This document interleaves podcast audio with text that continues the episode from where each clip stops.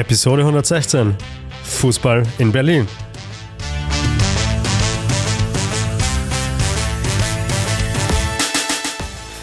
Herzlich willkommen zu einer neuen Folge von Spielfrei, dem Fußballpodcast direkt aus Gras.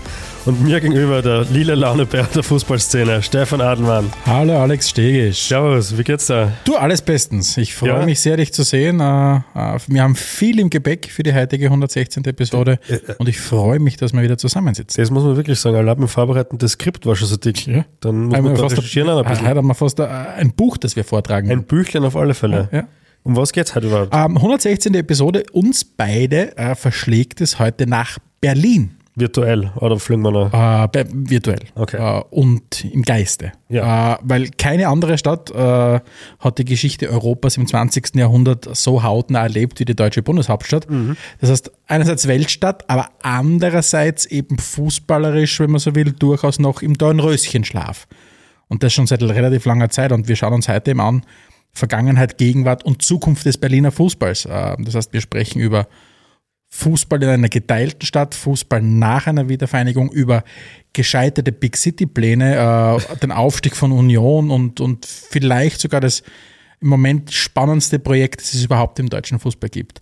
Und, und jetzt da vielleicht noch, so weit war unsere Einleitung ja schon lange festgelegt, leider Gottes heute unter ganz anderen Gesichtspunkten, als es vielleicht noch vor einigen Wochen der Fall gewesen wäre. Wir haben ja schon lange geplant, dass wir heute diese Episode machen. Ja. Äh, und plötzlich, ich glaube, es war vorige Woche, äh, hatte dann diese, diese, die Nachricht vom Tod von Kai Bernstein, vom, vom Präsidenten von Hertha, äh, ich glaube, mit 42 oder 43 Jahren, glaube ich, verstorben ist, sehr, sehr überraschend. Was natürlich dem Ganzen heute eine sehr, sehr eine bittere Note noch verleiht, unserer, unserer heutigen Episode. Ähm, wie gesagt, das war eine Nachricht, die dann ja eh sehr schnell durch die Fußballwelt beziehungsweise durch die deutschsprachige Fußballwelt gegangen ist.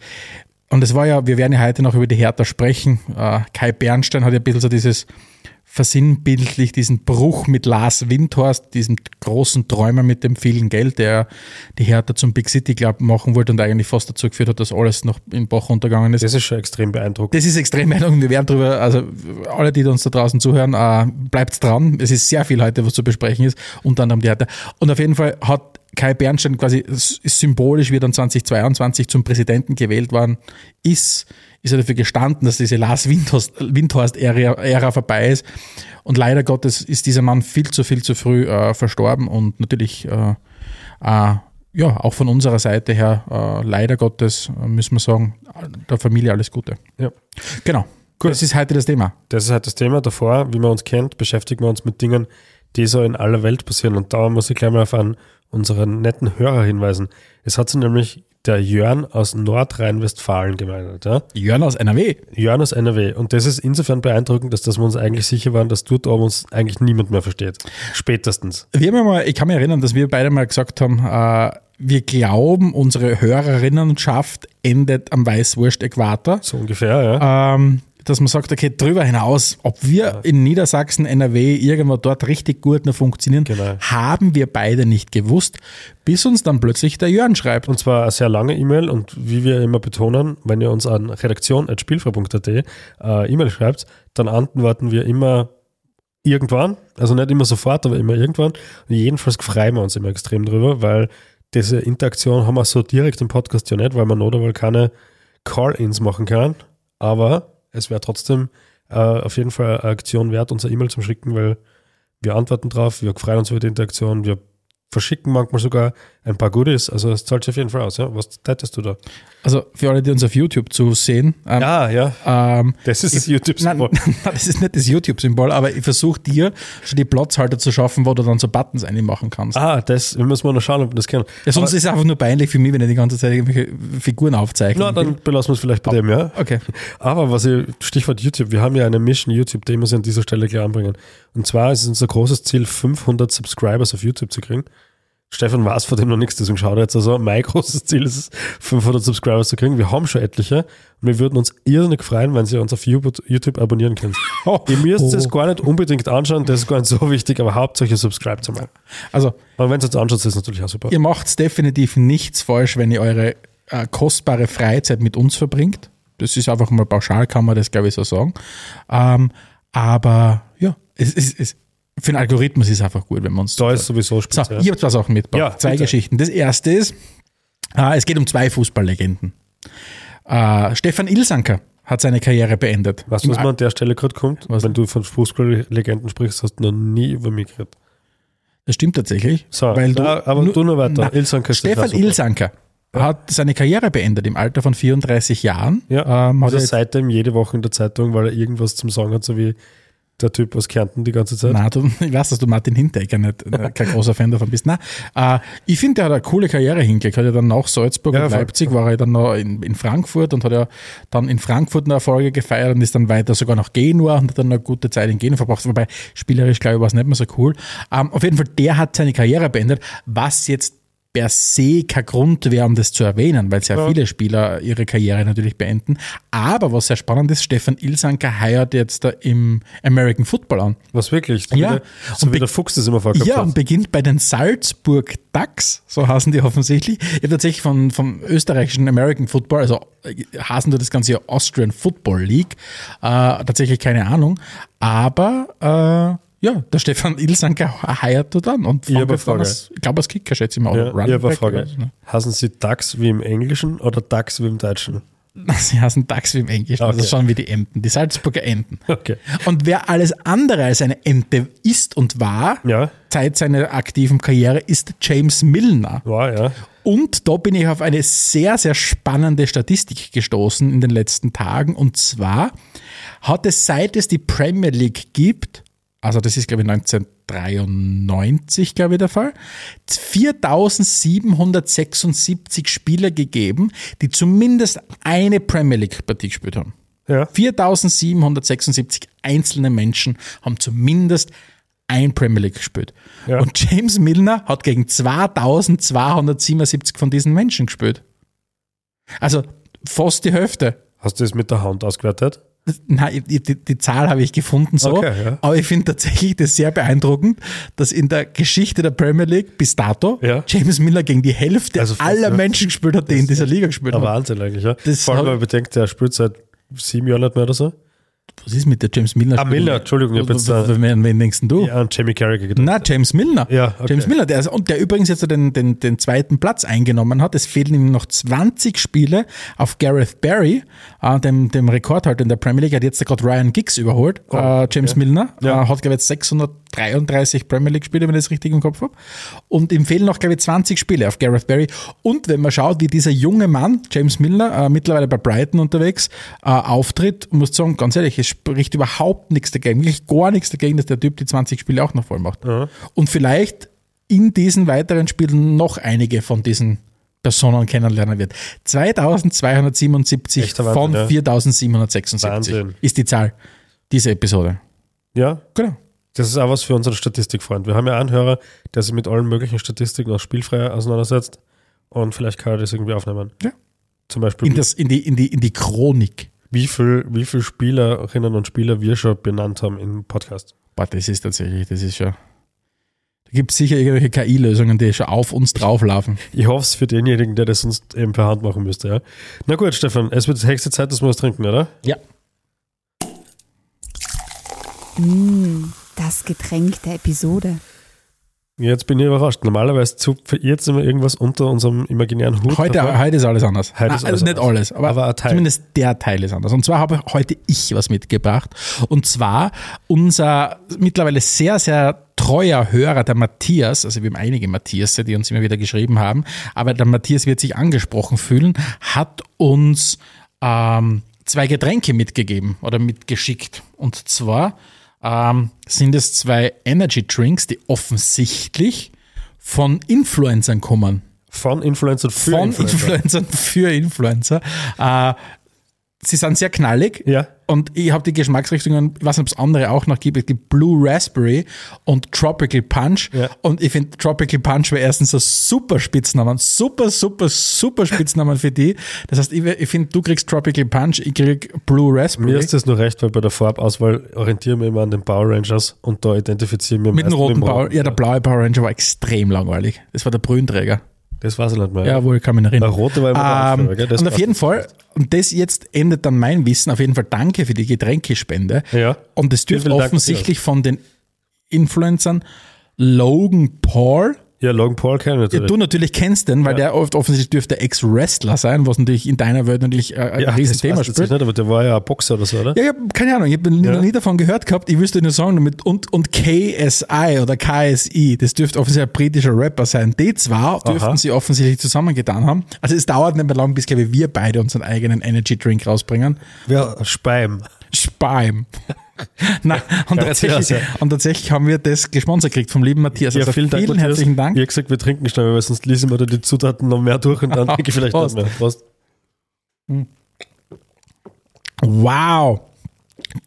Was wieder schmeckt, das schmeckt wie damals diese Süßigkeiten, was in den 90er Jahren getrunken. Boah, ist das süß. Also es schmeckt jedenfalls so, als ob ich morgen noch zum Zahnarzt zahlt. Aber ja, ich meine, geschmacklich nicht schlecht, aber schon arg. Ist das wahrscheinlich so, wie dieser Wrestler halt so durchs Leben gegangen? Arg. Ja. Gut, Alex Stege schon wieder so ein Konzept gebracht mit dem Getränk. Ja, ich du muss wirkst, ein bisschen, ich muss ein bisschen, weißt du, man muss ein bisschen nachwirken lassen. Ja.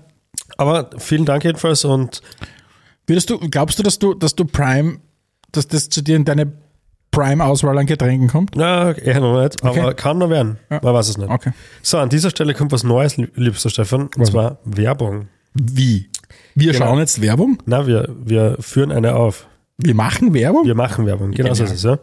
Und wie du ja weißt, wenn uns was im Leben wichtig ist, dann ist es ein gepflegtes Auftreten. Das versuchen wir jetzt ja auf unserem YouTube-Kanal immer wieder zu schauen. Und im Stadion auch. und im Stadion auch. Da gelingt es uns auch schon ganz gut.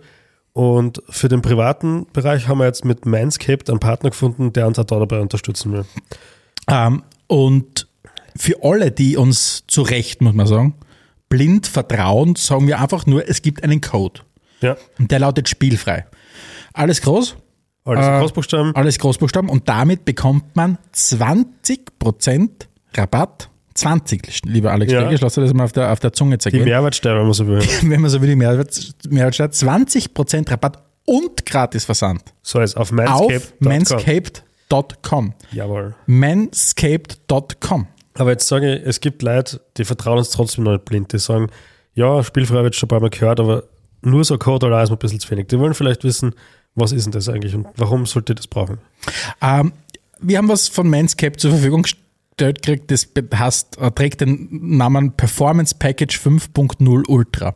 Und mit 5.0 Also- Ultra hast du uns eigentlich schon. Also, also Naming ist einmal 100%. Ja. Und, und Performance Package ich schon mal, war ich schon mal neugierig. Äh, und 5.0 finde ich schon mal besser, weil einfach 5.0 für mich schon ausdrückt, wie weit die vorausdenken. Ja. Und Ultra und dann haben sie mich grundsätzlich gehabt. Nein, es geht darum, ähm, in, diesem, in diesem Paket, das wir gekriegt haben, ist der sogenannte Lone Mower drinnen, also der Rasenmäher 5.0, der für Rasuren im Intimbereich äh, eingesetzt wird und was mir was mein besonderes Highlight war, war der Weed Wacker 2.0. Das ist tatsächlich ein Gerät, mit dem du Ohren- und Nasenhaare entfernen kannst, Ja. was in meinem Alter schon eine gewisse Rolle spielt Es natürlich. hilft leider nichts. Ja. Ja, es, es hilft nichts. Und deswegen war ich großer Fan. Und das haben uns die Kollegen äh, von, von Manscaped zur Verfügung gestellt. Und das haben wir beide getestet. Also nicht gemeinsam, sondern unabhängig Ja, voneinander.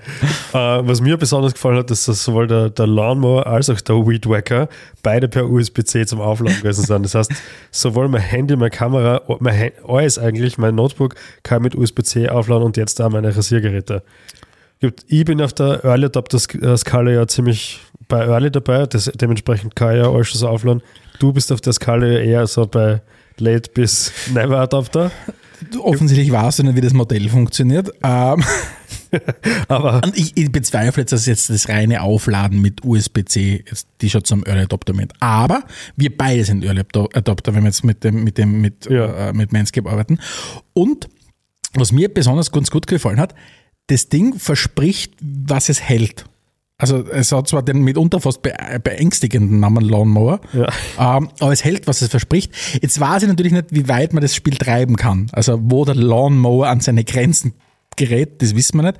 Aber ich muss sagen, absolut präzise Arbeit ähm, äh, und, muss man wirklich sagen, äh, auch das Nasenhaargerät hat zur vollen Zufriedenheit äh, Sehr gut, sehr äh, gut. geführt. Ja? Ja, also für alle da draußen nochmal zusammengefasst, mit dem Code Spielfrei gibt es 20% Rabatt und gratis Versand auf äh, manscaped.com. Den Das verlinkt man wahrscheinlich auch. Natürlich, wir haben den Code und einen Link dazu, alles in die Shownotes und bei YouTube in die Kommentare. Es ist eigentlich alles angerichtet. Ende der Werbung. Ende der Werbung. So, aber jetzt hätte ich gesagt, gehen wir wohl gleich mal zu unserem Schwerpunktthema. Nein, Nein. nein, verstehe ich. Du bist komplett aus, durcheinander. Du bist komplett aus dem Konzept. Nee, ich habe umplatteln müssen da. Ja, ich weiß. Jetzt habe ich es wieder vor mir. Als So, sagt übrigens dieser Early Adopter zu mir, der mir gegenüber sitzt mit ein paar ausgedruckten Zetteln. Das ist mir vorher auch schon gekommen, wie du gesagt hast. Dass das ja. bilden jetzt, also für alle, die auf YouTube zuschauen, äh, nicht auf YouTube zuschauen, ich sitze da mit ausgedruckten Zetteln. Der Stefan hat ein Tablet. Aber gut, gut. lassen wir mal so stehen. Kommen wir lieber zu unserer nächsten Rubrik und das sind die großen Zehn. Wird die Sendung kosten. Die Großen, die Großen, die Großen. Zehn, ja, schau. Yes, ja. Die großen zehn Kinder der Stadt. Da haben wir uns jetzt mal gemeinsam was überlegt. Das Ja. ist aus einer deiner Ideen haben wir dann ein bisschen weitergesponnen und dann ist das rausgekommen. Genau. Erklär uns, was rausgekommen ist. Ähm, ich, ich hole aus für alle, die uns zum ersten Mal zuhören oder die von Episode zu Episode vergessen, was wir tun. Kann ja auch sein. Ja. Ah, bei, den bei den großen zehn geht es darum, dass der liebe Alexander und ich uns zu einem Thema unserer Wahl ähm, zehn, äh, fünf Antwortmöglichkeiten pro Person überlegen. Das ergibt dann gemeinsam die großen zehn. Ähm, wir wissen jeweils nicht, was der andere hat. Das heißt, wir überraschen uns in der Regel mit unserer Rangliste. Hin und wieder mal gibt es Überschneidungen.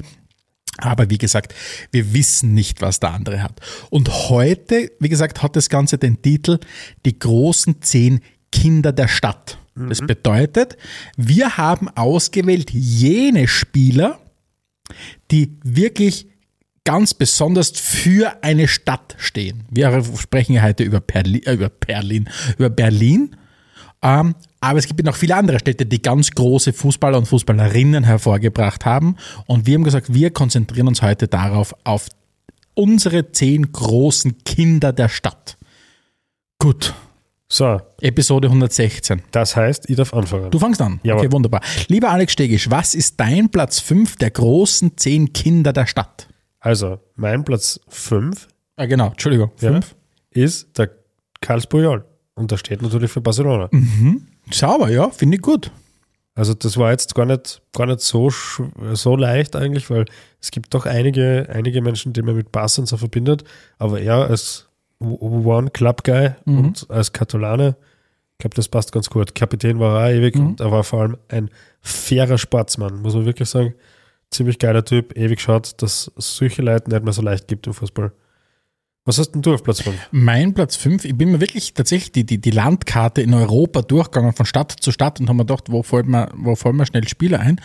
Und vielleicht war es jetzt ein bisschen der Aktualität geschuldet, aber wie ich nach München gekommen bin mit meinem Finger auf der Karten, habe ich relativ schnell an Franz Beckenbauer denken müssen. Ja, der ja gebürtiger Münchner ist, geboren in Giesing, wie ich gelernt habe, was ja eigentlich, glaube ich, 60er Territory ist. So, ja. Äh, ähm, aber wie gesagt, wir, äh, man weiß, ich habe mal die Erzählung gesehen, offensichtlich hat er sich irgendwie von den rüpelhaften Tugenden der 60er irgendwie abgeschreckt gefühlt und hat dann gesagt, okay, ich gehe zu den, weil eigentlich wollte ich glaube ich zu den 60ern fast gehen, Okay. ist aber dann bei den Bayern gelandet.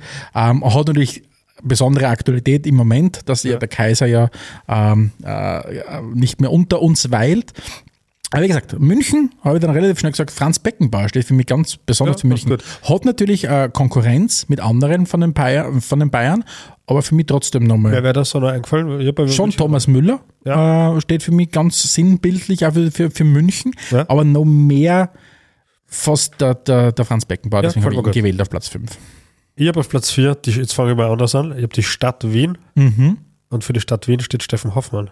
Steffen Hoffmann, wow. Ja, wem Ehre gebührt. Der hat den Verein Rapid, muss man schon sagen, in den letzten 30 Jahren jedenfalls kaum, also so geprägt wie kaum jemand. Du denkst bei der Stadt Wien an Steffen Hoffmann? Wenn es um Fußball geht zumindest, ja. Ja, na klar. Wirklich? Wow. Ja, war so. Ich habe lange nachgedacht, ich das sonst noch bringen kann. Wirklich? Aber muss sagen, Ja. Es tragt natürlich dazu bei, dass äh, mir fallen natürlich schon andere Leute zu Wiener ein, wie ein Prohaska oder so. Aber, aber den Hoffmann habe ich halt 10.000 Mal spielen gesehen. Prohaska habe ich hauptsächlich in Dokumentationen gesehen. Genau.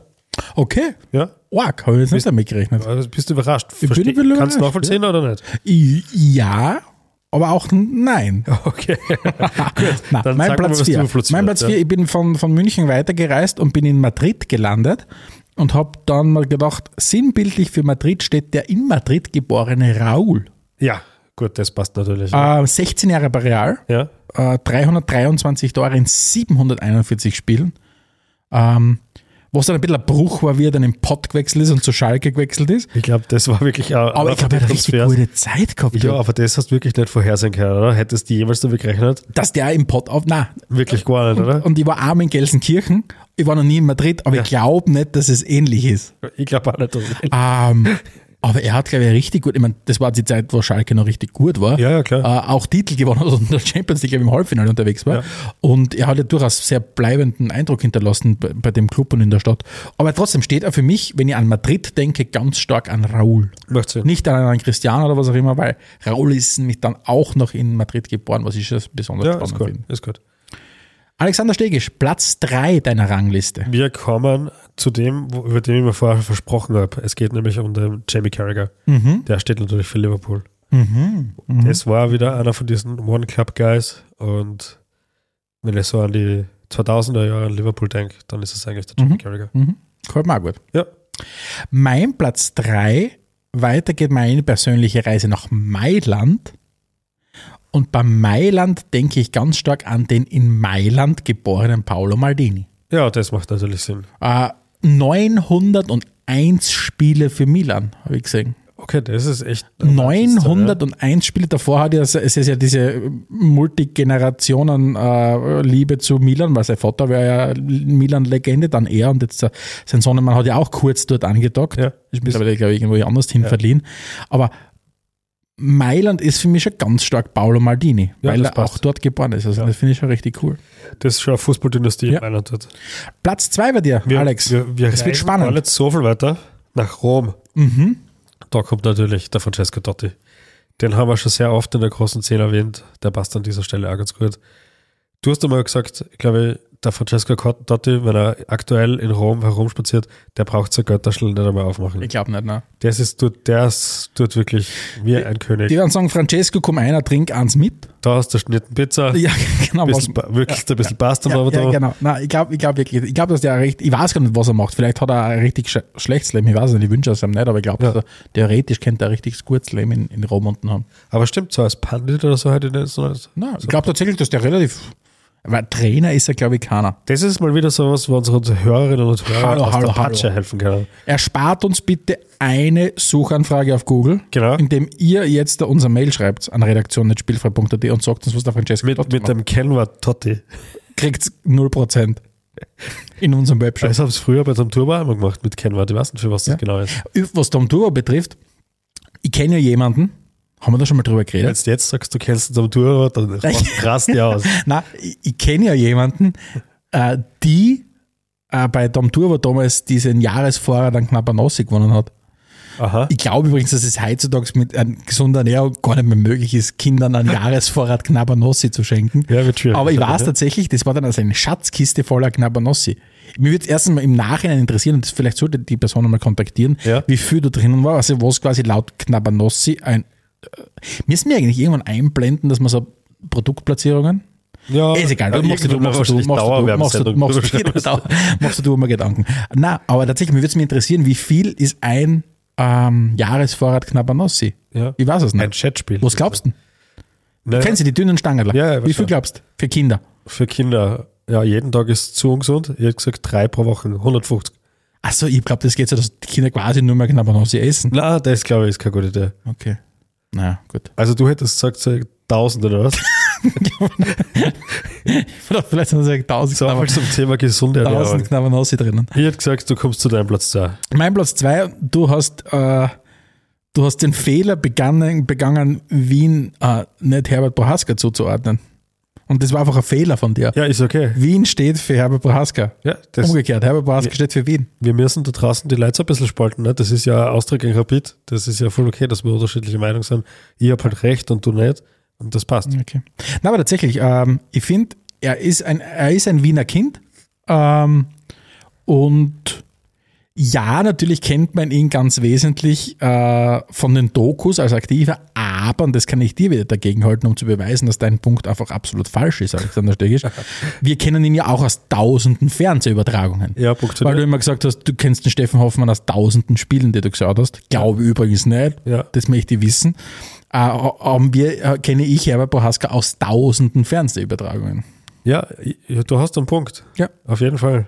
Und vor allem gefällt mir das gut, dass du sagst, quasi, er steht nicht nur dafür, dass er Spieler für Stadt ist, sondern in dem Fall ist er Moderator für Stadt. Ja, Weil das spielt nämlich gleich meinen Platz 1 in die David, uh, boah, kannst du die Überleitung kurz halten? Ich wollte nämlich noch eins sagen. Ja, bitte.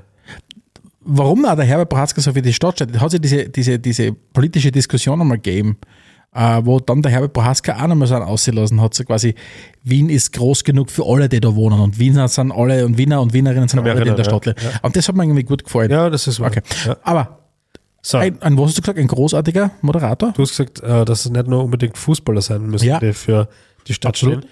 Weil ich habe nämlich einen Trainer als auf Platz 1. Okay. Und zwar aus ganz aktuellem Anlass mal wieder ist mir der Christian Streich untergekommen. Ja. natürlich ja. wie kaum jemand anderes für Freiburg steht, ist derzeit, ich glaube 2011 Trainer oder so, 2010, Ja, 2011, irgendwo in die Richtung. Und sagt einfach generell immer kluge Sachen, versucht immer wieder beim Fußball sich aufs Wesentliche zu, zu konzentrieren, nämlich den Sport und nicht irgendwelche Millionen, Milliarden und sonst irgendwas. Und im aktuellen Anlass halt war da mal ein politisches Statement wieder abgeliefert, wo er gesagt hat, es ist wirklich 5 vor 12, Leute, überlegt, was ihr da tut, denkt's mal nach, denkt's wirklich nach, schaltet den Kopf ein, geht's in euch, überlegt euch, was ihr da macht und ob das wirklich vernünftig ist, was ihr da tut. Und wenn man eine Pressekonferenz für ein Fußballspiel mehr oder weniger unterbricht, um sowas zu bringen, da gehört viel Courage dazu. Das finde ich ziemlich geil. Das ist mein Platz 1. Hm. Finde ich sehr schön. Gefällt mir sehr gut. Gefällt mir richtig gut, Alex Stegisch. So, Jetzt jetzt hast, du, jetzt hast du deinen Fehler wieder gut gemacht. boah, bin ich froh. Ich hätte, was ich bei Streich sagen, äh, bei, bei Freiburg sozusagen können. Michael Gregoritsch. Ja, stimmt. Ja, ja auch falsch gewesen, ja. So, dein Platz 1. Mein Platz 1 und ich hole ganz kurz aus, wie ich hole immer gern aus. Äh, ich hole ganz kurz jetzt aus und zwar, Ja. ich mag ja die Vorbereitungen auf unsere Spielfrei-Episoden, weil es bei mir ganz oft damit endet, dass ich irgendwo auf YouTube in eine Rabbit Hole reinfall Ja. und mir irgendwelche Dokus aus irgendwann anschaue. Und unter anderem bin ich dann irgendwann in der Vorbereitung ähm, bei einer Doku gelandet über Uwe Seeler.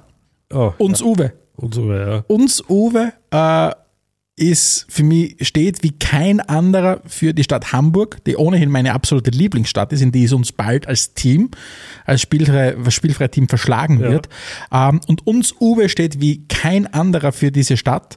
Ähm, geboren in Hamburg, hat, hat jahrzehntelang tatsächlich mit seiner Frau relativ nah am Trainingsgelände gewohnt, in seiner Wohnung ist wahnsinnig bescheidener Mensch, hat für den HSV, also Jahrgang 36, also hat dann auch noch ein bisschen dieses Nachkriegsdeutschland verkörpert, so quasi, wann dürfen wir wieder stolz sein auf etwas? Da ist ja Uwe Seeler richtig eingefallen und war von 53 bis 72, äh, also wirklich 19 Jahre lang äh, beim HSV äh, und vermutlich damals einer der besten Stürmer in Europa.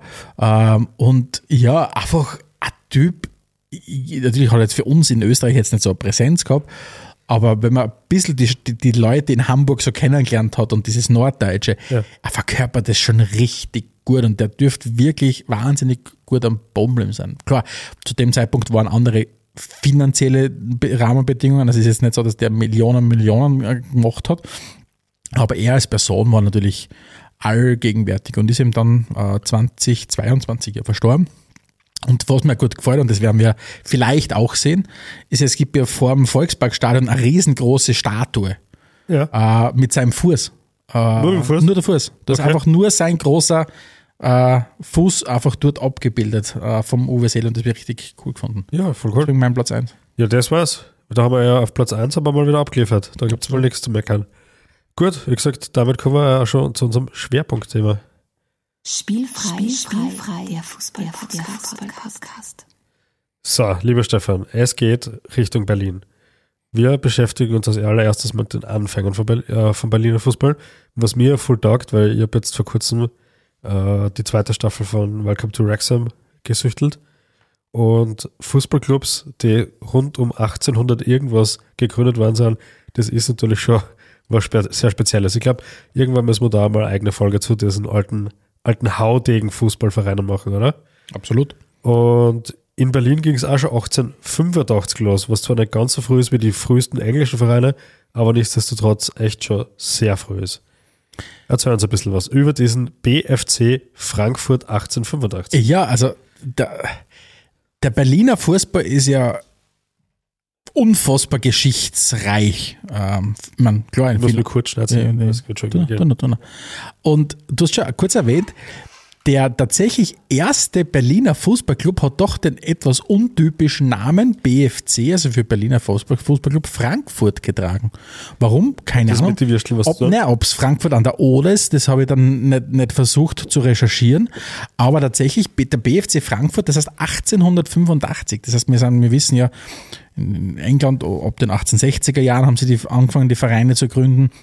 Das heißt, da war Berlin innerhalb von Deutschland nochmal ganz nah dabei. Und das hat natürlich eine logische geografische, äh, eine geografische Gründe, weil der, der Fußball, wenn er von England überschwappt, natürlich dann dementsprechend von Norden Richtung Süden geht. Und es war dann tatsächlich nur wenige Jahre später, weil diesen, diesen, diesen BFC Frankfurt gibt's nicht, aber 1888, drei Jahre später, ist dann der BFC Germania, also ein sehr, sehr klingender Name, Ja. gegründet worden. Und das ist tatsächlich, steht auf dieser Website, die ein bisschen wirkt aus 1888, ähm, tatsächlich der heute älteste noch existierende Fußballcllub Deutschlands. Kommt aus, kommt aus Berlin, der BFC Germania von 1888. Weißt du, was für Liga, dass die unterwegs sind? Boah, ich glaube tatsächlich irgendwo, ich weiß jetzt nicht, ob es Kreisliga oder irgend sowas ist. Okay. Ähm, und und es, es hat sich dann, wie gesagt, viele von diesen Clubs, und wir werden heute ein bisschen über Entwicklungen sprechen im, im, im Berliner Fußball, ähm, viele von diesen Clubs sind in dieser Zeit gegründet worden, auch die man heute noch kennt, allen voran natürlich 1892 die Hertha. Ja. Über, die, über die Entstehungsgeschichte von Union werden wir ein bisschen später noch reden, aber die Hertha ähm, ist schon 1892 gegründet worden und war dann damit eben, wenn man so will, relativ früh dabei und war dann mitprägend, gerade am Anfang vom 20. Jahrhundert. Und da vielleicht einmal kurz einmal reingeschoben, quasi insgesamt der Info. Der Berliner Fußball ist seit wahnsinnig langer Zeit sehr, sehr erfolglos. Ja, absolut. Was ja, an, was man an dieser Stelle, wir werden es äh, äh, ein paar Mal betonen, unglaublich ist, wenn man sich versucht, das in einem europäischen Kontext vorzustellen. Berlin ist, wenn man jetzt da nach London, die zweitgrößte Stadt in Europa, wenn man jetzt so frech ist und einmal Istanbul und Moskau mal außen vornimmt und sagt, okay, reden wir jetzt von, von Westeuropa oder allgemein West- und Ja. Osteuropa. Ja. Und es gibt keine andere Hauptstadt. Ich bin wirklich bin die Karten wieder durchgegangen, wo, du- wo, du, wo dir nur annähernd einfällt, wie erfolglos die Clubs aus dieser, aus dieser, aus dieser Hauptstadt sind. Wurscht, was du hinschaust. Schau, schau auf ins Baltikum, schau auf die Iberische Halbinsel, schau in Österreich, schau überall hin. Hauptstadtclubs sind in der Regel relativ erfolgreich. Es gibt irgendwo einen großen Club, der den Fußball mit dominiert. In London sind es ewig viele, in Paris, wurscht, wo, wo auch immer du hinschaust. Aber Berlin diese riesengroße Stadt mit, ich glaube, 3,7, 3,8 Millionen Einwohner wartet tatsächlich seit 1931 auf eine deutsche Meisterschaft. Und das war eben die Hertha. Und die, wenn man so will, die erste goldene Zeit vom Berliner Fußball war eben am Anfang vom 20. Jahrhundert. Und von dort weg, und jetzt glaube ich, komme ich schon ein bisschen mit meiner, mit jetzt schon mit meinem Konklusion daher, die restliche Zeit hat Berlin andere Sachen zu tun gehabt, so blöd es ein bisschen klingt, als sich auf Fußball zu Ja, konzentrieren. hauptsächlich waren Fußballvereine aus Berlin mit sich selbst beschäftigt. Mit sich selbst beschäftigt und mit den großen geopolitischen Themen. Also Ja. es gibt, wie, wie, ich es schon am Anfang gesagt habe, es gibt keine andere Stadt in Europa, die Geschichte so sehr miterlebt oder als Protagonist, wenn man so will, in der Geschichte aufgetreten ist. Ja. Wenn du alle Kriege erlebt hast im, im großen Stil äh, oder da mittendrin warst, es ist aber zwischendurch immer Fußball gespielt worden. Das, das, das weiß man und das ist ja das Schöne, aber offensichtlich hat es dann auch irgendwelche Startschwierigkeiten gegeben. Das, das macht es für mich nochmal ein bisschen extra verwirrend, dass das Berlin extrem geschichtsträchtig im Fußball ist. Also Clubs eben, die 1800 irgendwas gegründet worden sind, die eigentlich immer, es ist immer in Berlin Fußball gespielt worden, wenn es nicht gerade zufällig verboten war quasi, rund um die Nachkriegszeit oder Kriegszeit selbst.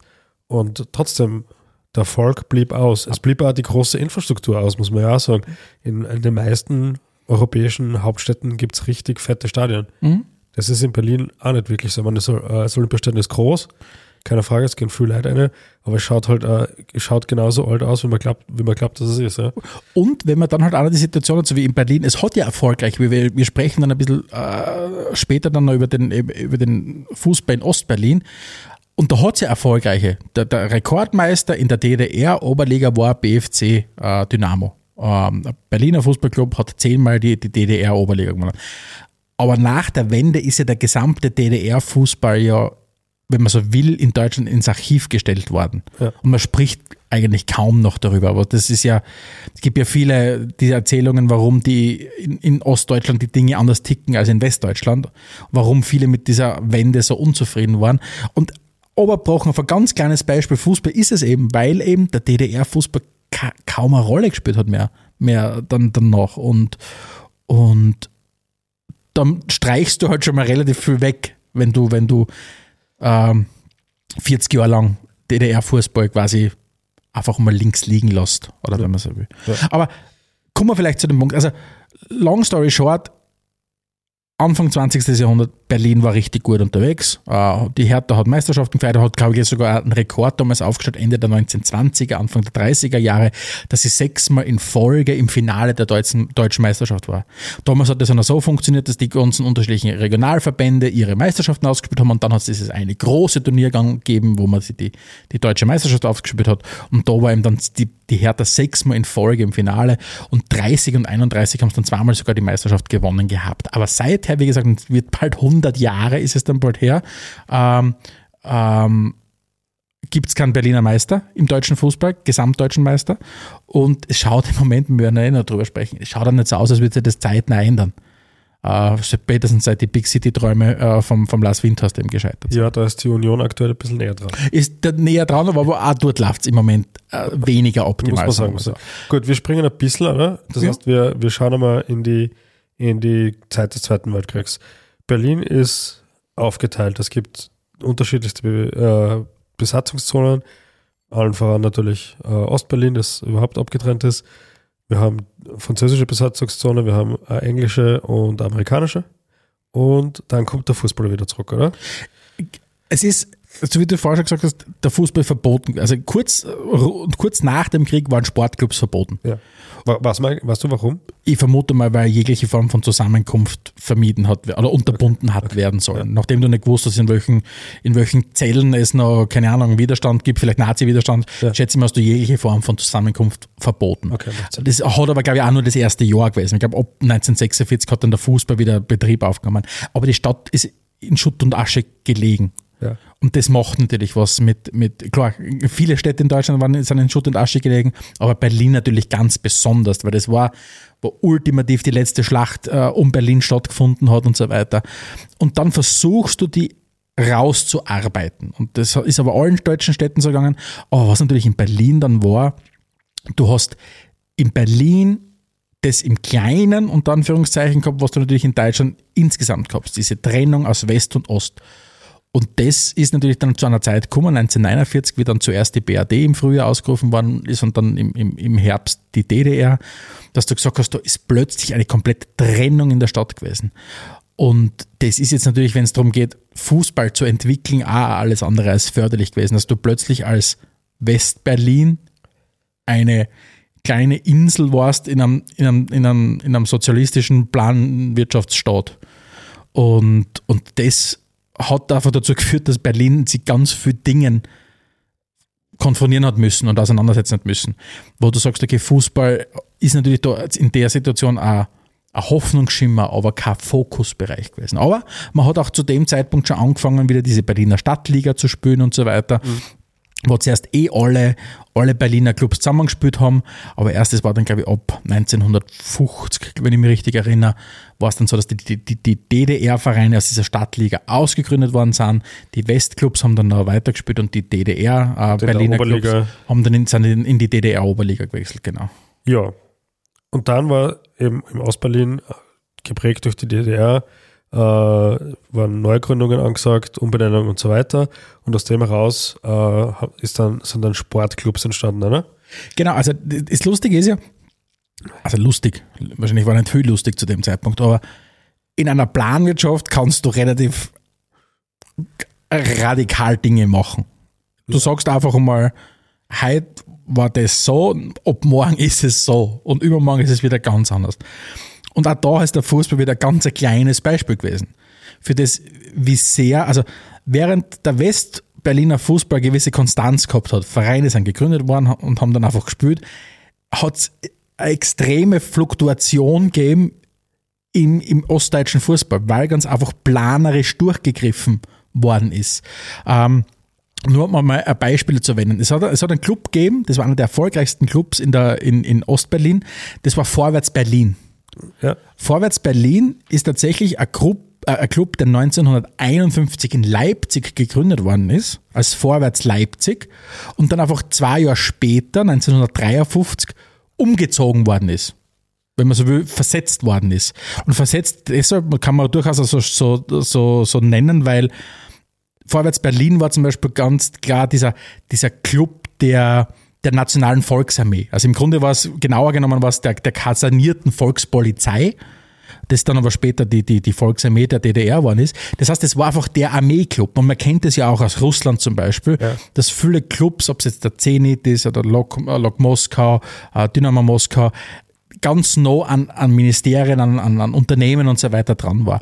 Und man ist da einfach hergegangen und hat gesagt, dieser Verein wird einfach jetzt da genommen und nach, nach Berlin äh, versetzt. Und das war aber nicht das einzige Beispiel. Der von mir bereits erwähnte BFC Dynamo, der erfolgreichste Club, war im Grunde nichts anderes als das, was wir heute noch kennen als Dynamo Dresden.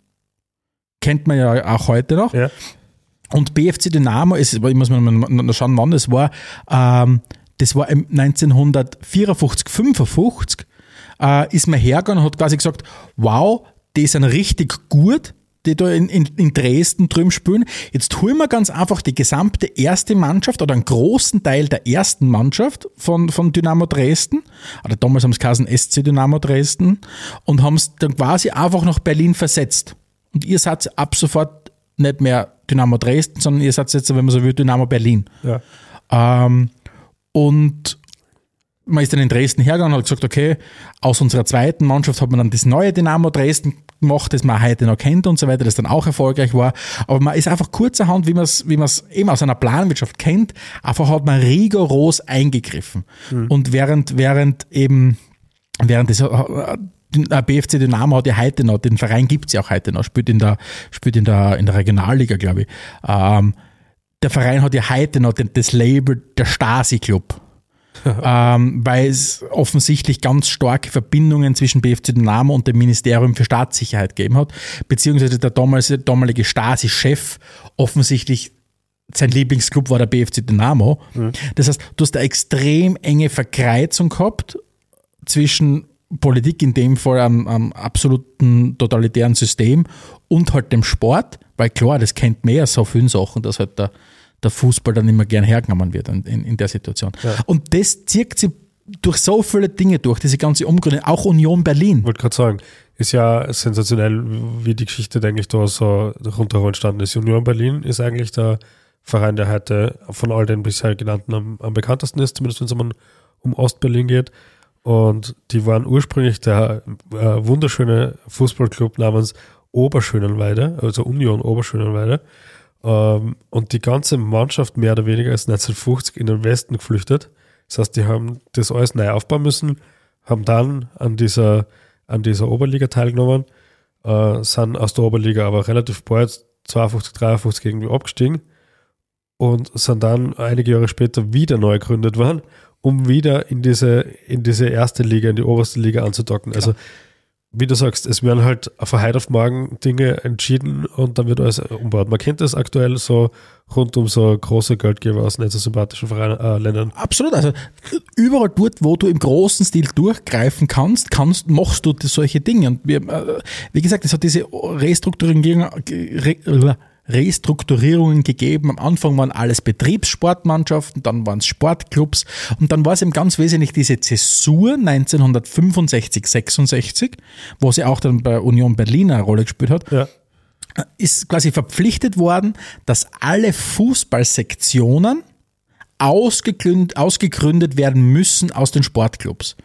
Ähm, und die sind dann zu Fußballclubs geworden. Und Union Berlin war eben genau ein Beispiel. Das ist im 1966 gegründet worden. Dann ist als Union Berlin quasi nachdem man die Sportsektion aus diesem Union Oberschöneweide äh, herausgenommen hat. Das heißt, du hast unfassbar viel Fluktuation gehabt, ähm, du hast gleichzeitig aber große Erfolge gehabt ähm, im, im, im, im DDR-Fußball, der aus Berlin oder in Berlin stattgefunden hat. Und wenn du dann auf der anderen Seite in Westberlin anschaust, im wahrsten Sinne, war das auf der anderen Seite, weil ab 1961 hat es ja dann die, die, die Mauer in Berlin angegeben, musst sagen, da hat es verhältnismäßig ist es einfach abgelaufen.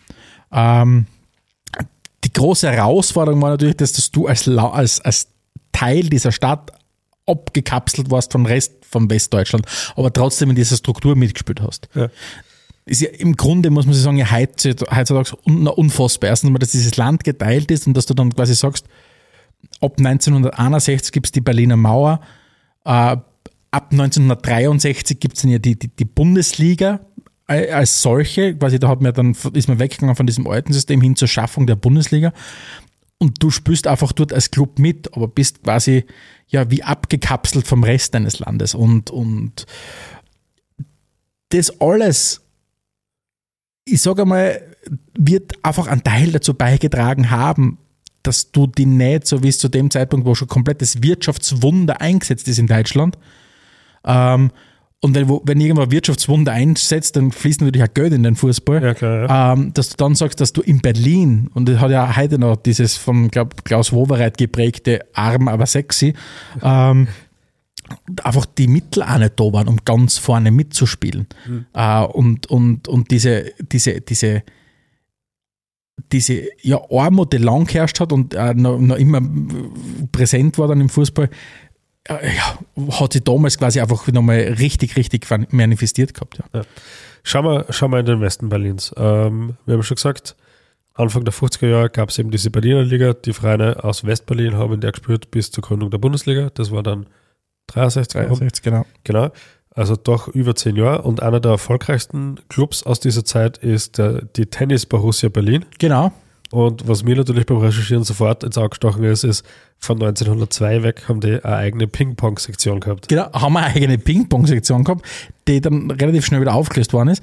Und man Warum kennt, auch immer. Warum auch immer, aber man kennt ja Tennis Borussia Berlin ähm, auch dadurch, weil die so einen kurzen, ein kurzes Aufflackern einmal nahe oder näher, das war glaube ich eh in den 90er Jahren, näher am Profifußball gehabt haben. Okay. Ähm, und, und waren tatsächlich äh, ein sehr, haben wir heute noch eine große Basis in Westberlin, dümpeln aber auch schon seit vielen, vielen, vielen Jahren im, im, im unterklassigen Fußball äh, herum. Ja. Sind, in der, sind in der Oberliga unterwegs. Aber ist sicher was, wo du sagst, Tennis Borussia Berlin als, als, als bekannter Name in der, in, in, in, der Stadt und auf der Landkarten. Zur Vollständigkeit halber erwähnt man noch die anderen Vereine auf jeden Fall. Da gab es dann noch Tasmania Berlin.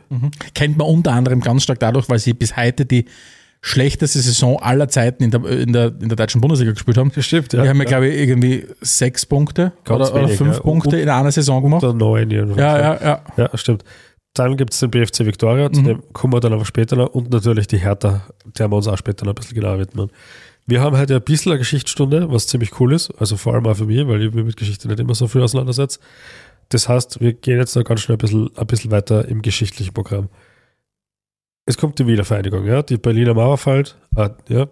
Äh, die Auflösung der DDR folgt. Und wie geht es dann weiter, lieber Stefan? Ähm, es hat einmal große Aufbruchstimmung gegeben. Äh, Das war noch vor der großen Ernüchterung von, von Föhn, dass das halt nicht so wunderbar, also nicht so von Anfang an so geflutscht ist, diese Wiedervereinigung. Ähm, Und man grundsätzlich wird Berlin und ganz Europa und die ganze Welt war froh, dass diese ganze Wiedervereinigung konfliktfrei und gewaltfrei gelöst worden ist.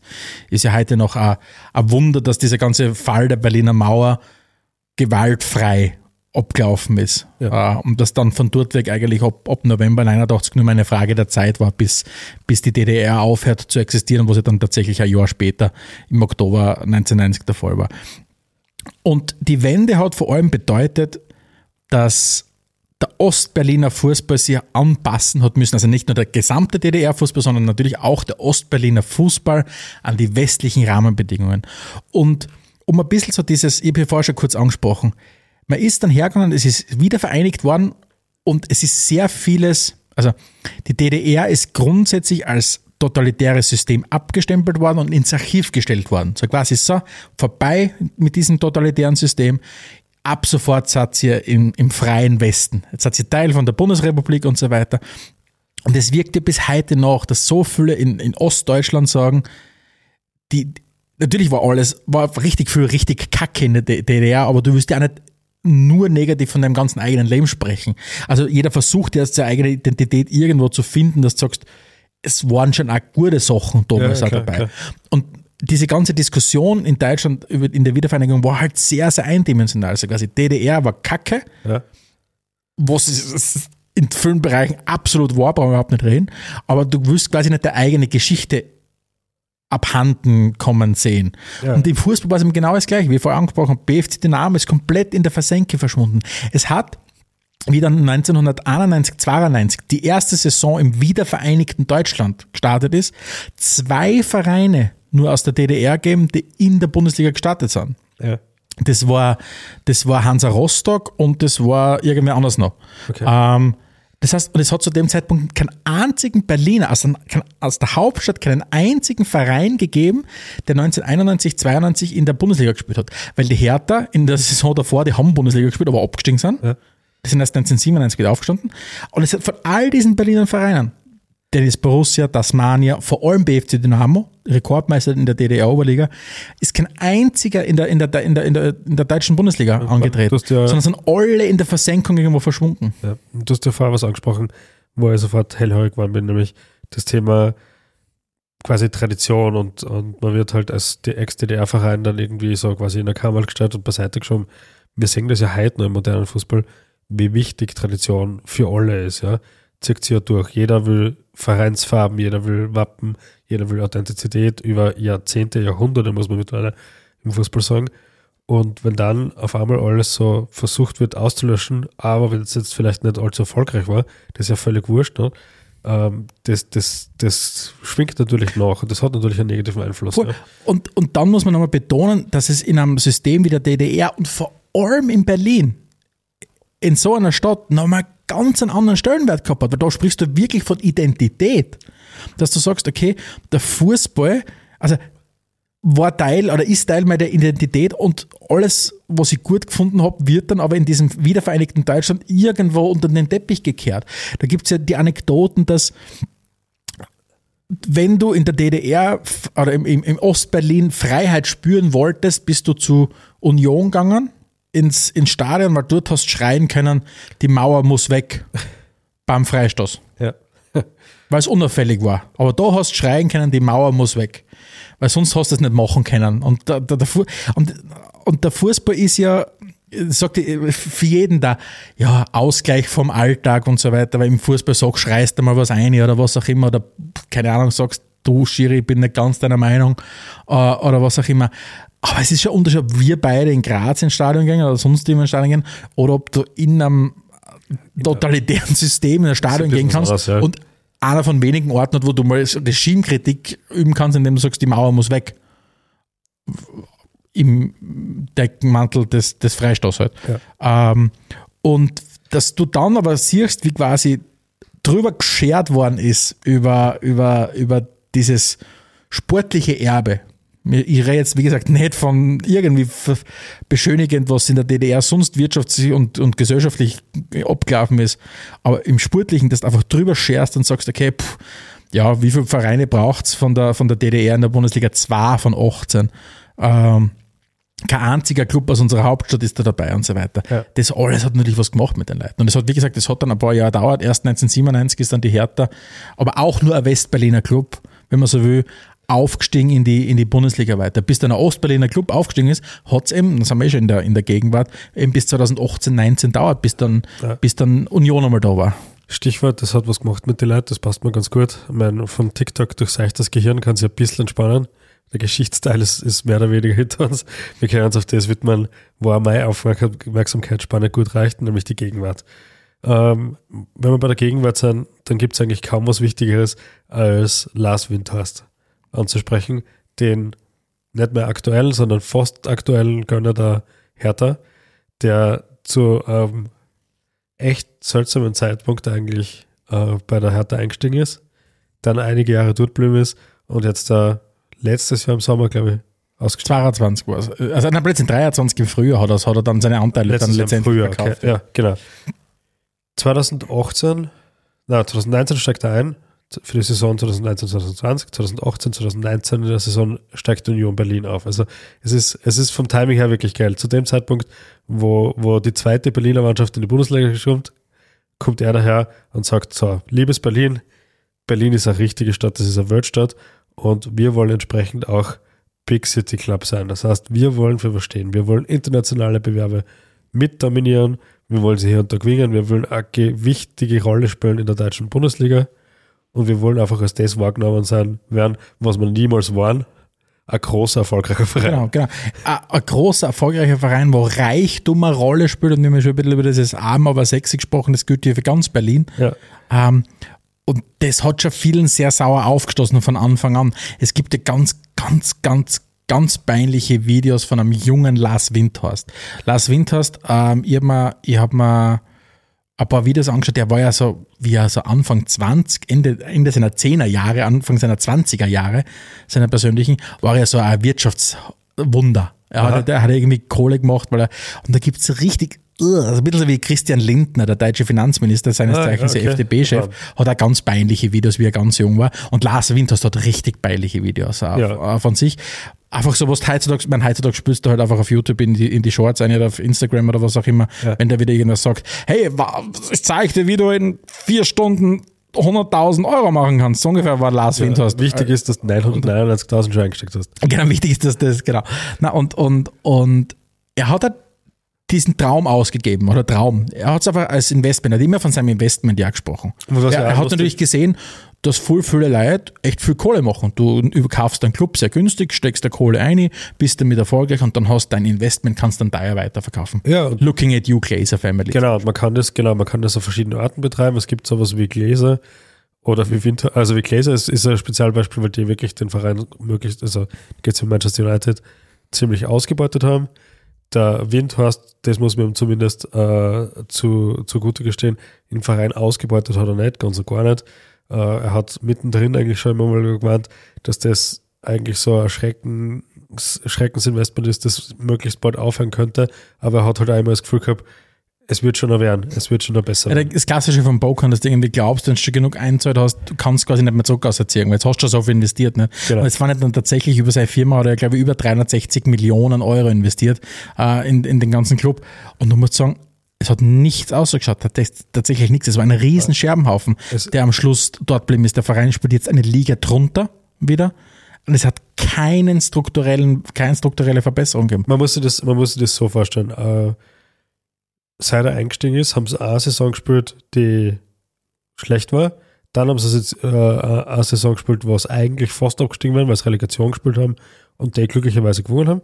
Und dann sind sie abgestiegen. Ja, weil, weil sie Felix Magath noch einmal gerettet hat, sagt ja schon alles aus. Ja. Äh, und dann aber, wie gesagt, wie du gesagt hast, dann hat es erwischt. Äh, aber höchst Und verdient. das aber auch von dem Zeitpunkt weg, wo du ausrufst, so, aber jetzt da, jetzt werden wir Big City Club. Das heißt, das geht wirklich in die falsche Richtung. Stichwort Investitionen. Da haben wir dann so Sachen dabei wie immerhin mit Österreich-Bezug an Valentino Lazaro, den sie über 20 Millionen gekauft haben, an Luke Bacchio, den sie in England geholt haben. Ein, ein komisches Schrecken, kurz Intermezzo von Jürgen Klinsmann. Als Trainer absolut legendär schon fast. Der quasi drei, vier Monate lang äh, der, der, der, die rechte Hand vom, vom Windhaus war, Trainer war und irgendwie nach zehn Spielen mit einem legendären Facebook-Posting abtritt. Also es war, dann haben wir ja in an, an unseren alten äh, Episoden ja schon drüber gesprochen, über diese Hertha-Doku, die dann ja gemacht hat werden sollen. Nicht? Was ich hätte was- werden sollen. Ja, sie ist ja gemacht worden, sie ist noch nie ausgestrahlt worden, weil sie dann Lars Winters, der quasi dann quergelegt hat, weil er Angst gehabt hat, dass er irgendwie schlecht wegkommt von all diesen Dingen. Ja. Also es war ein riesengroßes Missverständnis und eine Vision, die einfach nicht gut eingepasst hat in dieses Berlin. Ja. Musst, musst ehrlich sagen. Und dann war es, eben, wie gesagt, 2022, wie dann schon gemerkt hat, okay, der Winter sagt gemeint, okay, puh, alt werde ich da wahrscheinlich nicht werden mit, meinem- mit meinem Investment, wie er es immer bezeichnet hat. Ja. Wo er dann eben, wie ich schon äh, angesprochen habe, eben auch in der, im Präsidentschaftsbereich sich was getan hat. Ja. Wo dann mal versucht hat, wieder das, Ruder rumzureißen. Ich meine, die Frage ist natürlich, wie gut, dass er jetzt weggekommen ist, weil die Doku ist zwar nicht ausgestrahlt worden, aber ansonsten, glaube ich, war das Investment schon zu vergessen. Absolut. die fast 70 Prozent, was er am Verein gehalten hat, oder dann in irgendeiner Investmentfirma verschabbelt. 70 Prozent am Verein hast an Umsätzen und so weiter beteiligt. Nicht das Stimmrecht, weil natürlich nach wie vor in Deutschland Genau. die 50 plus 1 Regel gilt. Genau. Und Und wie gesagt, und dann hat es eben diese große Aufbruchstimmung gegeben bei der Hertha und der Kai Bernstein vor allem, der, der, der Präsident, der aus der Kurven gekommen ist. ja, Aber wie gesagt, Und sie haben, es war ein richtig ruppiger Start in der, in der zweiten Liga jetzt da, aber sie haben sie gefahren und, und natürlich, dass jetzt da diese Hiobsbotschaft kommt, dass, dass, dass der Präsident in so jungen Jahren so früh verstirbt, war, ist natürlich ein, ein absoluter Nackenschlag natürlich gewesen. Und, und du hast es schon angesprochen vorher, das alles passiert, während du ausrufst, dass Berlin das nächste Paris. Was die das sagen, Paris. Paris ist eine kleinere Stadt als Berlin. Warum können wir das nicht machen, was die in Paris haben? Warum können wir das nicht machen, was die in London haben, was die in Madrid haben, was die überall haben? Ich In meine, fairerweise muss ich sagen, eine kurze Antwort wäre, weil 300 Millionen nicht das ist, was PSG von den Saudis kriegt. Genau, äh, ja, genau. Ja. Und vielleicht einfach Leute am Werk waren, die einfach keine Ahnung oder weniger Ahnung Ja, aber, aber zu dem Zeitpunkt, wo das Investment kam, gab es ja durchaus einen erfolgreichen Genau, und das, und das ist ja das Verrückte. Ne? Du, du, du rufst aus, du willst Big City Club werden und gleichzeitig schickt sie einander, Big City Club zu werden, aber das ist nämlich ne, bist nicht du selbst, sondern es ist Union. Ja. Und die Geschichte von Union war natürlich eine absolute, eine absolute, jetzt nicht Cinderella-Story, aber ein- Märchen, muss ich sagen. Dieser Club, der, wir haben ja schon kurz angesprochen, spannende Geschichte hat, einfach unfassbare Nähe zu seinen Fans hat und eigentlich fast immer nur im unterklassigen Fußball, vor allem seit der Wiedervereinigung unterwegs war, plötzlich unter am Schweizer in der, in der Bundesliga aufgereizt. Ja. Und das war beeindruckend. wirklich beeindruckend. In den 90er Jahren noch hauptsächlich in der Regionalliga unterwegs, in den 2000er dann schon hauptsächlich in der zweiten Bundesliga unterwegs mit einem kleinen Wiederabstieg und ab 2018 dann eben in der ersten deutschen Bundesliga. Und dann ist es richtig gut dahin gegangen, ja, weil die haben dann, haben wir jetzt eh ausgeschrieben, zu- 2019, 2020 waren sie auf Platz 11, was für einen Aufsteiger schon ein richtig gutes Zeichen ist. Die Saison drauf waren sie auf Platz 7, 2021, 2022 waren sie auf Platz 5 und äh, letzte Saison dann sogar auf Platz 4 und damit in der Champions League. Es war, es war unfassbar. Und das alles unter Urs Fischer, diesen, diesem Trainer, der ein wahnsinniges Gespür bewiesen hat, für das auch wie der Verein tickt. Und Verein, Union Berlin hat ja sehr, sehr vieles, was diesen Verein auch besonders macht. Und der führt plötzlich eine Mannschaft, die vor fünf Jahren noch in der zweiten Bundesliga gespielt hat und wahrscheinlich gegen, keine Ahnung, zu dem Zeitpunkt Darmstadt irgendwo Heidenheim gespielt hat, Ja. wahrscheinlich. Ja. Auf einmal spielt er, spielen sie im, im, im Maradona und im, im Bernabeu, weil sie waren plötzlich in einer Champions League-Gruppe mit, mit, mit Real Napoli und mit Praga. Ja. Und das alles ist ein kompletter Irrsinn, was da abgelaufen ist. Das musste man als Fan überhaupt mitdrucken. Jetzt natürlich sind sie leider Gottes eh hart aufgeprallt in dieser Saison bis Die jetzt. Saison läuft nicht so gut, aber, aber zur letzten Saison muss man schon sagen, Platz 4 in der Bundesliga plus Champions League Teilnahme, eigentlich fast der Big City Club, oder? Ist es ja. Also sie, sind, sie haben sie angeschickt, der City Club zu, zu, zu sein, der, der, der die Härte ge- gerne gewesen wäre oder Winters gern gewesen wäre. Und einer, der da dabei war, auch wieder zum, um den Österreich-Bezug zu schaffen, war der Christopher Trimmel. Seinerzeit noch bekannt von Rapid Wien. Ja, 2014 von Rapid äh, hingewechselt. Und es ist schon lustig. Sowohl auch Christopher Trimmel als auch ein Guido Burgstaller haben mich damals, die waren schon gut, braucht man überhaupt nicht reden, Ja. wie es bei Rapid waren. Aber du hast nicht geglaubt, dass die irgendwie, keine Ahnung, so aufschlagen im Ausland.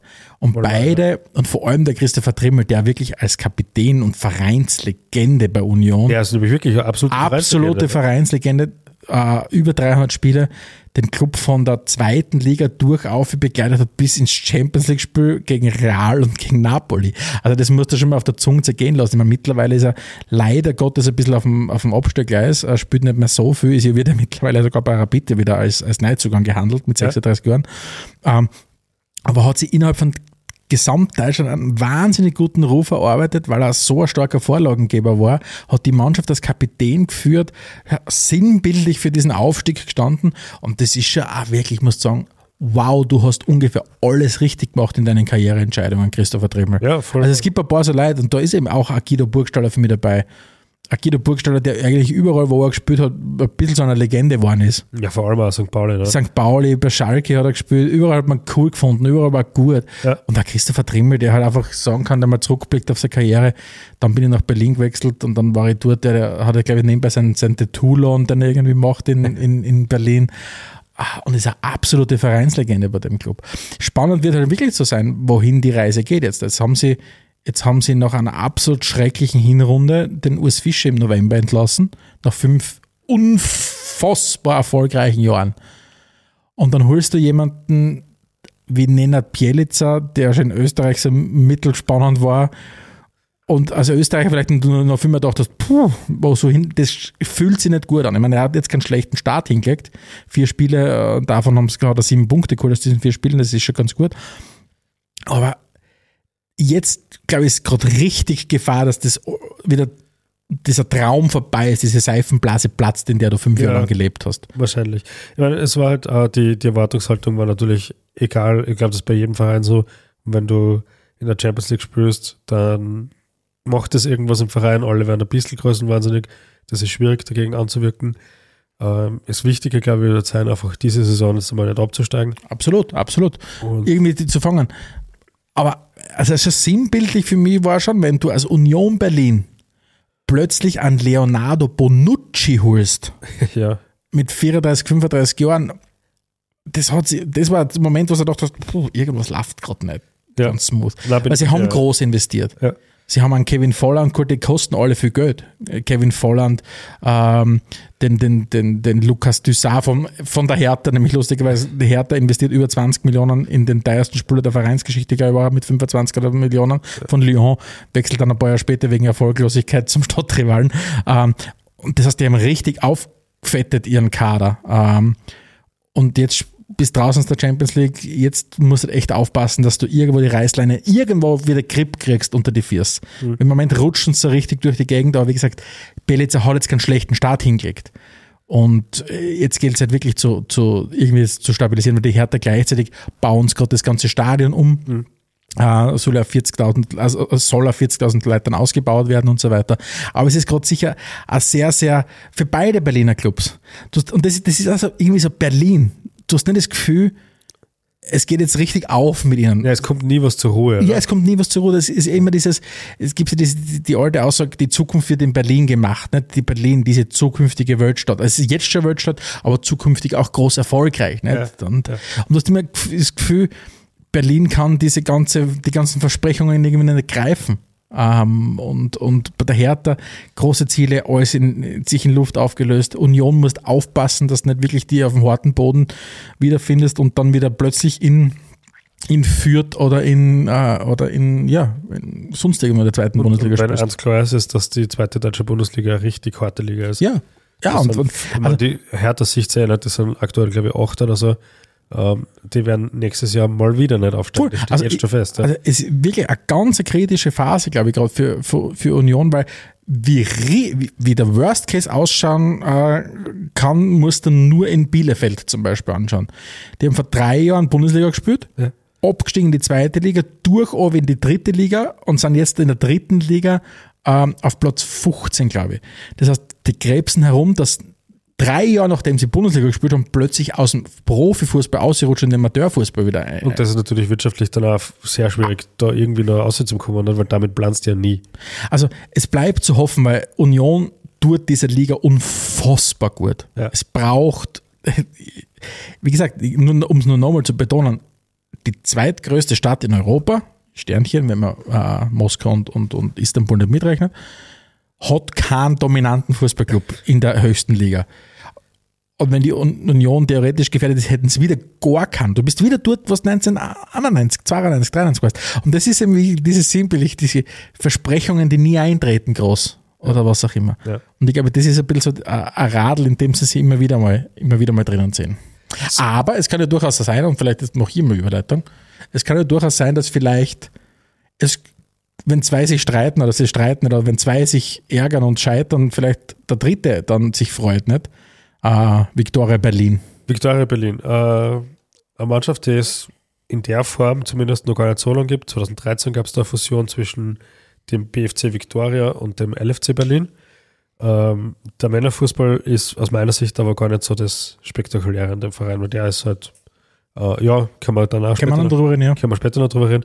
Das, das richtig Coole ist aus meiner Sicht dieses Frauenteam, das da gibt, die äh, 2022 angefangen haben mit vier Unternehmerinnen, glaube ich, waren das.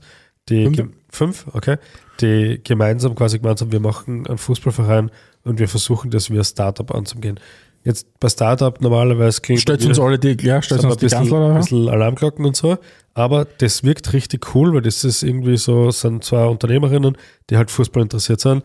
Und mit Startup, glaube ich, haben sie einfach nur gemeint, dass sie es richtig professionell angehen wollen. Und zwar professionell im Sinne von, es soll optisch gut passen, es soll geile Trikots geben, es soll eine geile Match-Experience geben, wir wollen eine coole Website haben.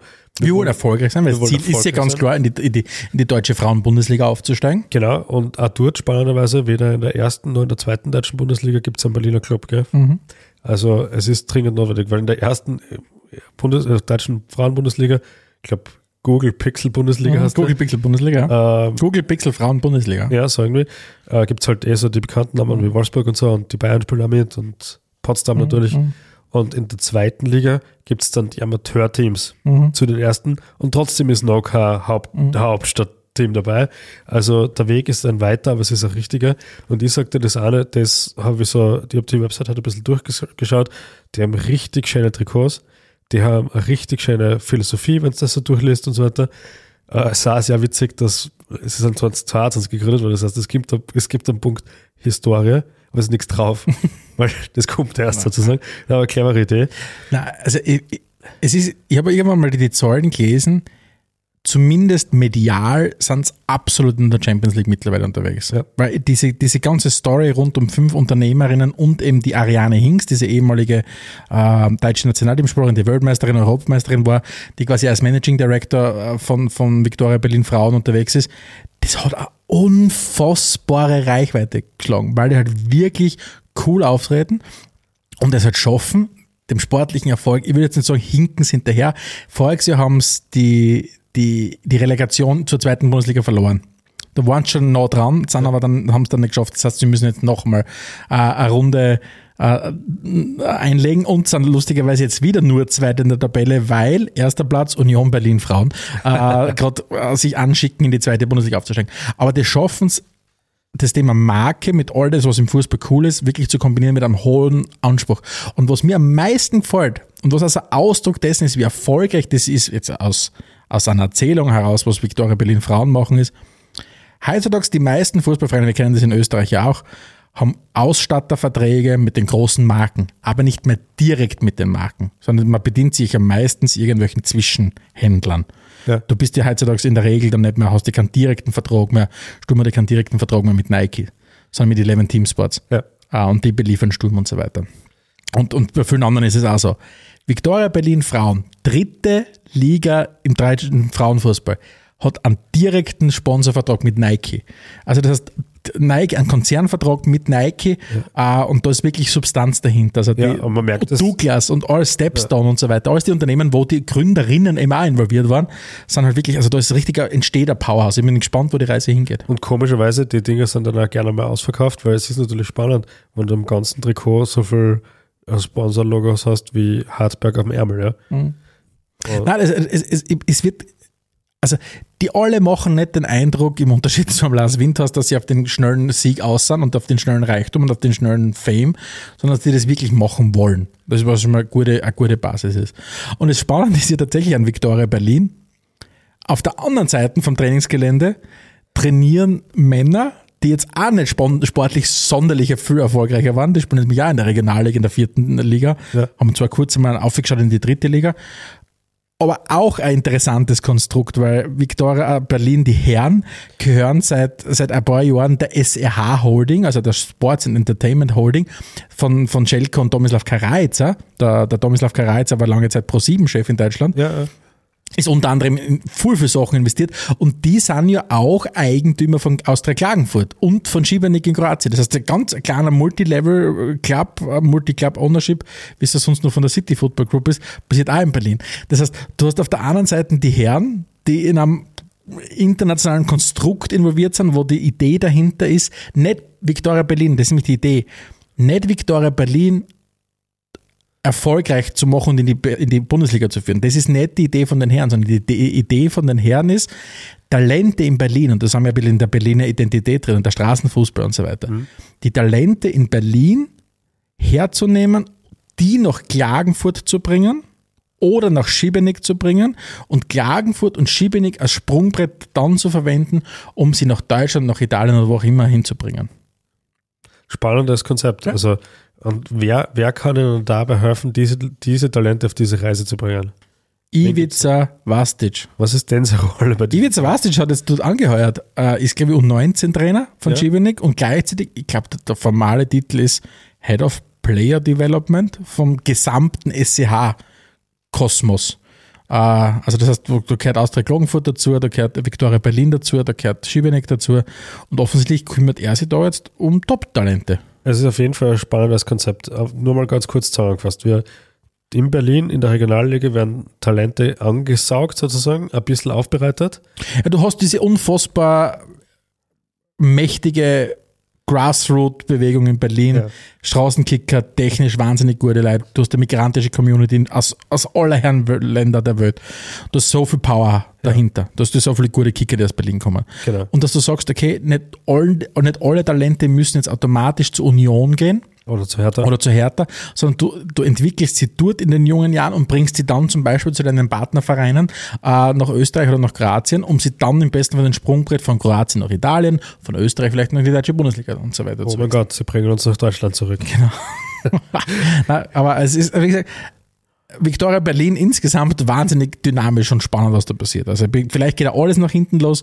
Äh, ich glaube aber nicht. Also ich glaube, dass da schon viel durchaus Struktur dahinter ist, im Unterschied wie es zum Beispiel bei der Hertha war. Und Ja. bei, Union kannst du nur hoffen, dass die früh genug wieder, wie ich schon vorher gesagt habe, irgendwie ja, ein bisschen Grip wieder kriegen unter die Ja, Füße. alles in allem muss man aber sagen, fußballerisch, jetzt wenn man so an Ausflüge denkt, Herz Berlin so an, als ob es eine Reise wert wäre. Da gäbe es für uns genug zum Erleben. Ich vermute, Berlin ist tatsächlich immer Reisewert. Vor allem, wenn ich an unseren Produzenten, auf unseren Produzenten schaue, der sich, glaube ich, grundsätzlich immer Daumen hoch Richtung, Richtung Berlin reise.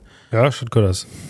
Gut, was haben wir abschließend dann noch zu sagen zum, zum, zum Berliner Fußball? Stefan, ein Statement, ein knackiges aber. Der Berliner Fußball ist extrem lang schon sehr erfolglos. Wenn man jetzt Berlin, Union Berlin, natürlich Union Berlin selbst ist eine Erfolgsgeschichte, aber wenn du Erfolge als Titel misst, ist der Berliner Fußball schon extrem lange Zeit erfolglos, sowohl im Männerfußball als auch im Frauenfußball. Es hat immer wieder Initiativen gegeben, um das zu ändern, Ah, aber die sind mitunter gescheitert. Jetzt wird es spannend zu sein, ob neue Initiativen wie in Victoria Berlin äh, vielleicht erfolgreicher sind. Und es wirkt alles ein bisschen so, dass einerseits diese strukturellen Nachteile, die Berlin oft einmal hat, wirklich, es fehlt mitunter einfach an finanzieller Kraft in dieser Stadt. Und dass du einfach sagst, es fehlen Strukturen oder erfolgreiche Strukturen, die über viele Jahrzehnte aufgebaut worden sind, weil Berlin hat einfach was anderes zu tun gehabt, so blöd das jetzt da klingt. Ja. Berlin war die Stadt, war die Reichshauptstadt, die niedergebombt worden ist. Berlin war dann die geteilte Stadt, in der sich der Kalte Krieg abgespielt hat, ganz wesentlich auch, wo du den spüren hast können. Und das ist dann schon ein Unterschied, ob das jetzt da dort passiert oder ob du, keine Ahnung, in München, in Dortmund einfach dein Ding machst, inmitten von einem deutschen Wirtschaftswunder. Also Berlin hat denkbar schwierige Rahmenbedingungen gehabt, um sportlich erfolgreich zu sein. Und was du siehst, ist, der Weg zum sportlichen Erfolg führt dann halt nicht über so kurzfristige Konstrukte wie das vom Lars Windhorst. Sondern du kannst erfolgreich sein, aber du musst schon echt gut arbeiten können. Und deswegen, ich bin gespannt, wo- wohin die Reise geht. Die Zukunft wird in Berlin gemacht, hast du immer die Zukunft gehört. Berlin hast du immer, ich bin gespannt, ob das im Fußball auch der Fall sein wird. Ja. Wünschen kann man es der Stadt nur, dass sie irgendwann mithalten können mit all den anderen großen Städten. Ja, für mich ist es irgendwie so, so ein bisschen eine leicht schizophrene Haltung. Man hat eigentlich nicht so den, die gute Begründung dafür, warum man jetzt diesen Anspruch stellt, super erfolgreich zu sein. Berlin zeichnet sich für mich dadurch aus, dass halt, also vor allem im Fußball einfach irgend, oder ja, nein, eigentlich die Stadt selber, das halt irgendwie funktioniert. Es geht immer weiter, dass so ein Investment den Verein nicht umbringt, dass das, der Entzug des Investments den Verein nicht umbringt, dass ein Abstieg den Verein nicht umbringt. Sie haben alle Kriege überlebt. Sie haben alle Sie werden ein überlebt. Last Winter, so Genau. plötzlich ging dessen Investment schaffen. Man muss auch sagen, die Vereine sind kreuz und quer fusioniert. Ja. Es gibt dann jetzt wieder ein neues Konzept, das ist noch nicht einmal ein Jahr alt geschaut oder ein bisschen mehr als jetzt das in der zweiten Saison. Und das ist eigentlich eines der spannendsten Projekte. jetzt. Die stehen für so viele interessante Sachen, sie stehen nicht für, wir sind super erfolgreich. Und ich finde, diese Rolle sollten sie mal ein bisschen akzeptieren. Und aus dem heraus, gefestigt, kann dann vielleicht da was entstehen. Ja, Absolut. ja gut, Gut, Alex. dann bleibt uns noch bei unseren Hörern zu bedanken, äh, darauf hinzuweisen, dass sie uns bitte auf YouTube abonnieren, dass Sie uns auf redaktion.spielfrei.at jederzeit eine E-Mail zukommen lassen können. Mit Vorschlägen, Wünschen, alles, was Sie Anregungen, Beschwerden brauchen wir nicht. Äh, dass Sie auf spielfrei.at den Steilpass abonnieren können, nämlich unseren Newsletter, mit dem wir euch garantiert nicht zumüllen, aber alles rund um diese Sachen, die wir da so aufbereiten, noch ein bisschen anreichern um Dinge, die es jetzt vielleicht nicht direkt in die Sendung geschafft haben. Das können coole Dokus sein, so wie rund um Berlin zum Beispiel, werden wir da auf jeden Fall was in Newsletter packen oder ein interessanter Artikel oder sonstiges, ja. Genau. Gut, Und dann sage ich vielen Dank wir fürs sehen uns Zuhören. bald wieder. Wir sehen uns bald wieder. Schaltet das nächste Mal wieder ein, wenn es heißt Spielfrei, der Fußballclub, äh, der Fußball-Podcast direkt aus Graz. Ciao.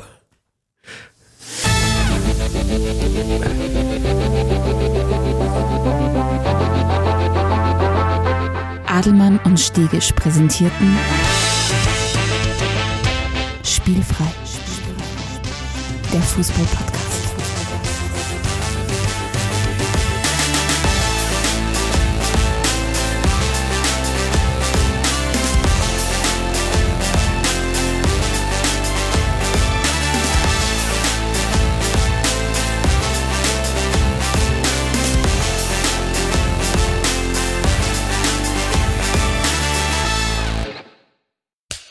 Cut.